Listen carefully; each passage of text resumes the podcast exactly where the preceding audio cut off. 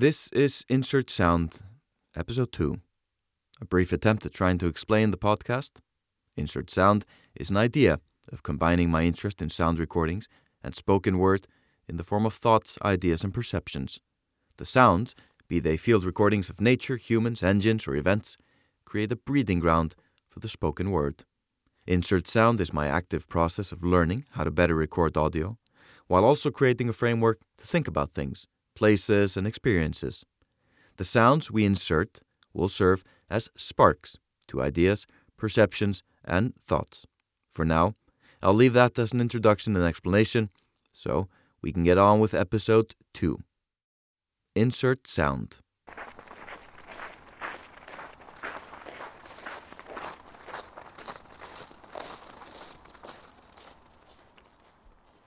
I start recording on our walk in the city of Reykjavik, my hometown, on a Sunday afternoon at the edge of Iceland's largest graveyard, covering perhaps 20% of the hill, known as Öskjuhlíð.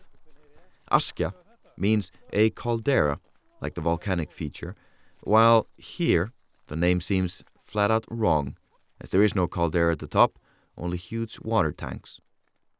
Turns out the name, more likely, comes from a kind of storage bowl with a lid askja, in which might have been stored linen, the fabric, that is.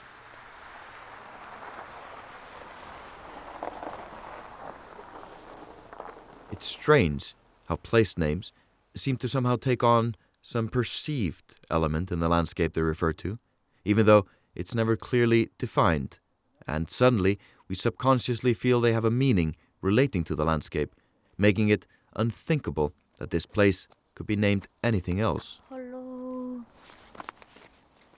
We have entered the graveyard, surrounded by the same idea of names. Only here it's of the dead. Written in stone, names carried through a lifetime, measured anywhere from days to decades to a century.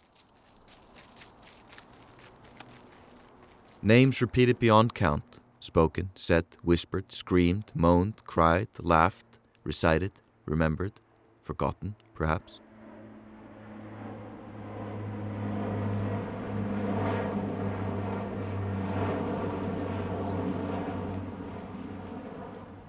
The few cars are driven by visitors of the dead, while the rest of us are here for the paths, the trees, the calm of nature inside the city.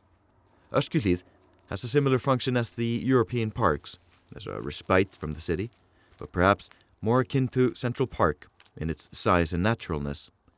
No manicured lawns or hedges, no royal design, no frisbees, no sunbathing. Just a graveyard. What a beautiful word.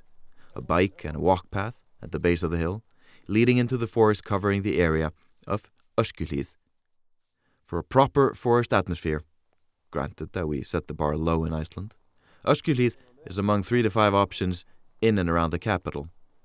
Elliðaárdalur, a wonderful freak valley of lava fields and two rivers, only became a forest as a result of a hydroelectric dam breaking, I think it was in the 60s, covering the basalt lava with dirt, and soon after, trees. Heiðmörk is a large area outside of the city, to the southeast, and is by far the largest forest around, mainly consisting of birch and spruce. Ulfarsfell also comes to mind, but we are in Öskjuhlíð, and I should not be taking us out of the soundscape we are in. Insert sound.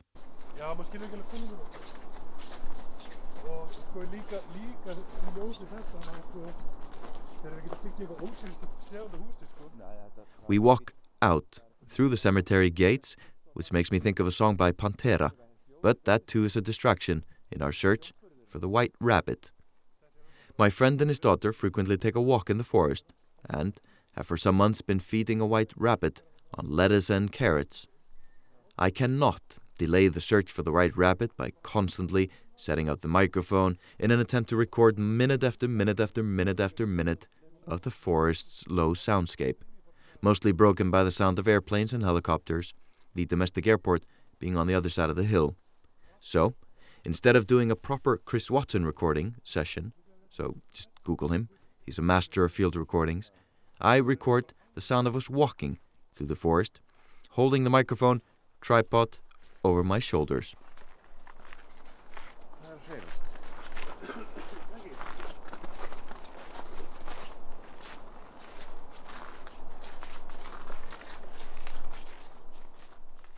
The heavy Rode NT4, wonderful as it is, swings in the rubber bands holding it inside the blimp, and the XLR cables coming from the back of the mic is what I'm assuming is making that tapping noise in the recording.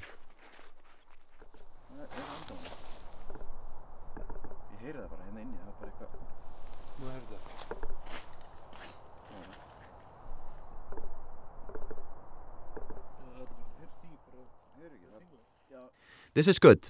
This is learning. Field recording 101. Trial by error, learn by doing, and do I do.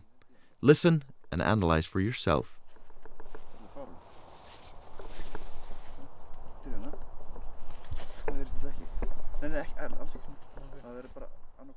I'll spare you.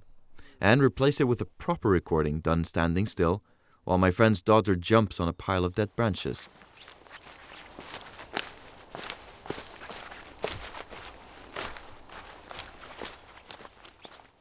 We head further into the forest.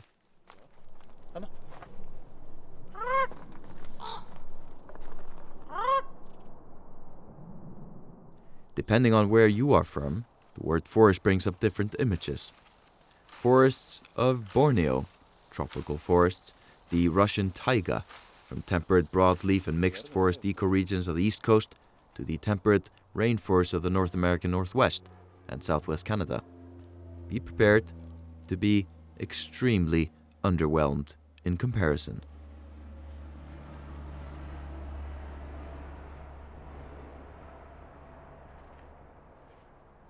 Imported spruce along with native birch cover less than 1% of Iceland, and you are not likely to ever get lost in a forest here.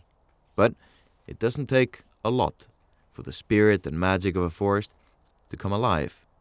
It's so unnatural to be in a forest here that it feels different, to say the least. As opposed to the barren, windswept, and rugged landscapes of Iceland, a forest feels like a cushion, a shelter, a realm of magic. I'm not kidding.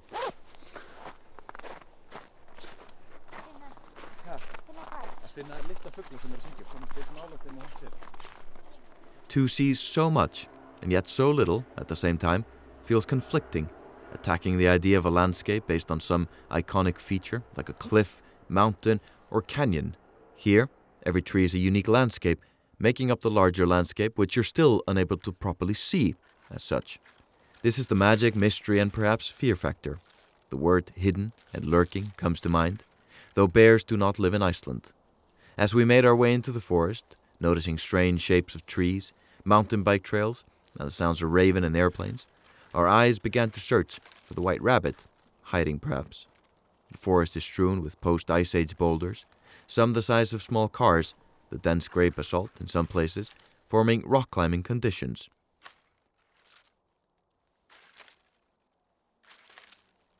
A bit further on is an area with multiple World War II bunkers, concreted into the hillside, the British lookout for German enemy planes. Now the bunkers offer a hiding place for smoking teenagers, an attraction for historically oriented visitors, and perhaps a sleeping place for those who have lost some of their battles. The list of attraction of the larger area, known as Öskjuhlíð, is much longer and includes drug use, especially in summer, late night cruising and occasionally fogged windows in parked cars, mixed martial arts center, a tourist magnet at the top, a university, and a pagan temple at the bottom, and the popular bike and hike trails. The final observation about the trees, as we wait for the arrival of the rabbit, is that the soil here is very thin. That means the roots of the trees, unless they manage to wrap around boulders, are so loose sometimes in the soil that they easily and occasionally do fall over.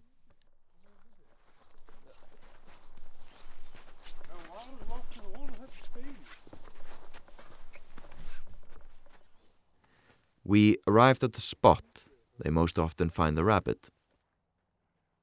We spread out. Father and daughter walk around, looking in different parts of this little wooded enclave, while I stand by the microphone, situated low to the ground on a low and wonderfully heavy mic stand.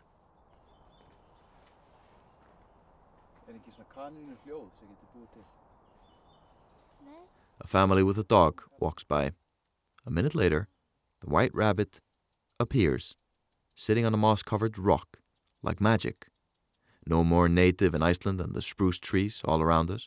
They both trick us into feeling as natural and old as the mountains around. Rabbits in the wild, especially white ones, to me look otherworldly, almost psychedelic, perhaps just a legacy of Alice in Wonderland and Jefferson Airplane's song about the white rabbit, or perhaps the mystical element of a forest is taking root in me. My friend's daughter, ten years old, approaches the rabbit, which seems unafraid.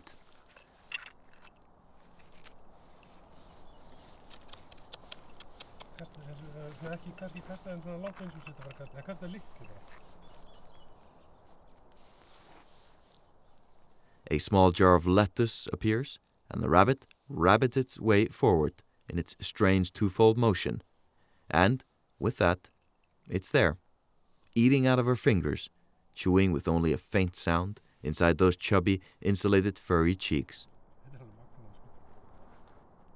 My furry microphone cover does not bother the rabbit, and I get the microphone up against its head. Can you hear it?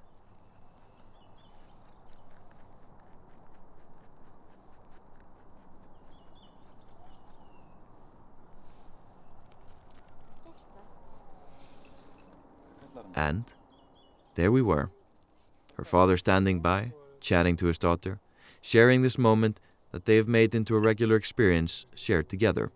Father and daughter, and the white rabbit in the woods. A brief moment, lasting as long as the lettuce, but a lasting memory, which brought up the question of just that. What we remember about our childhood when it comes to the stuff we did with our parents. What memories have the deepest and strongest roots, and which ones will grow into the tallest trees with the biggest leaves, perhaps offering shelter and support to lean on decades later? The soundscape was that of a special connection and a special effort made by a father, again and again, to plant good memories in his daughter's life. A one to two hour walk, talking and joking, in search of a white rabbit, ranks high on the time well spent scale. And, as the white rabbit rabbits off the scene and a gang of three appear out of hiding, we head back. But for now, thanks for listening. I'm your host, Svavar Jonatansson. Until next time, take care.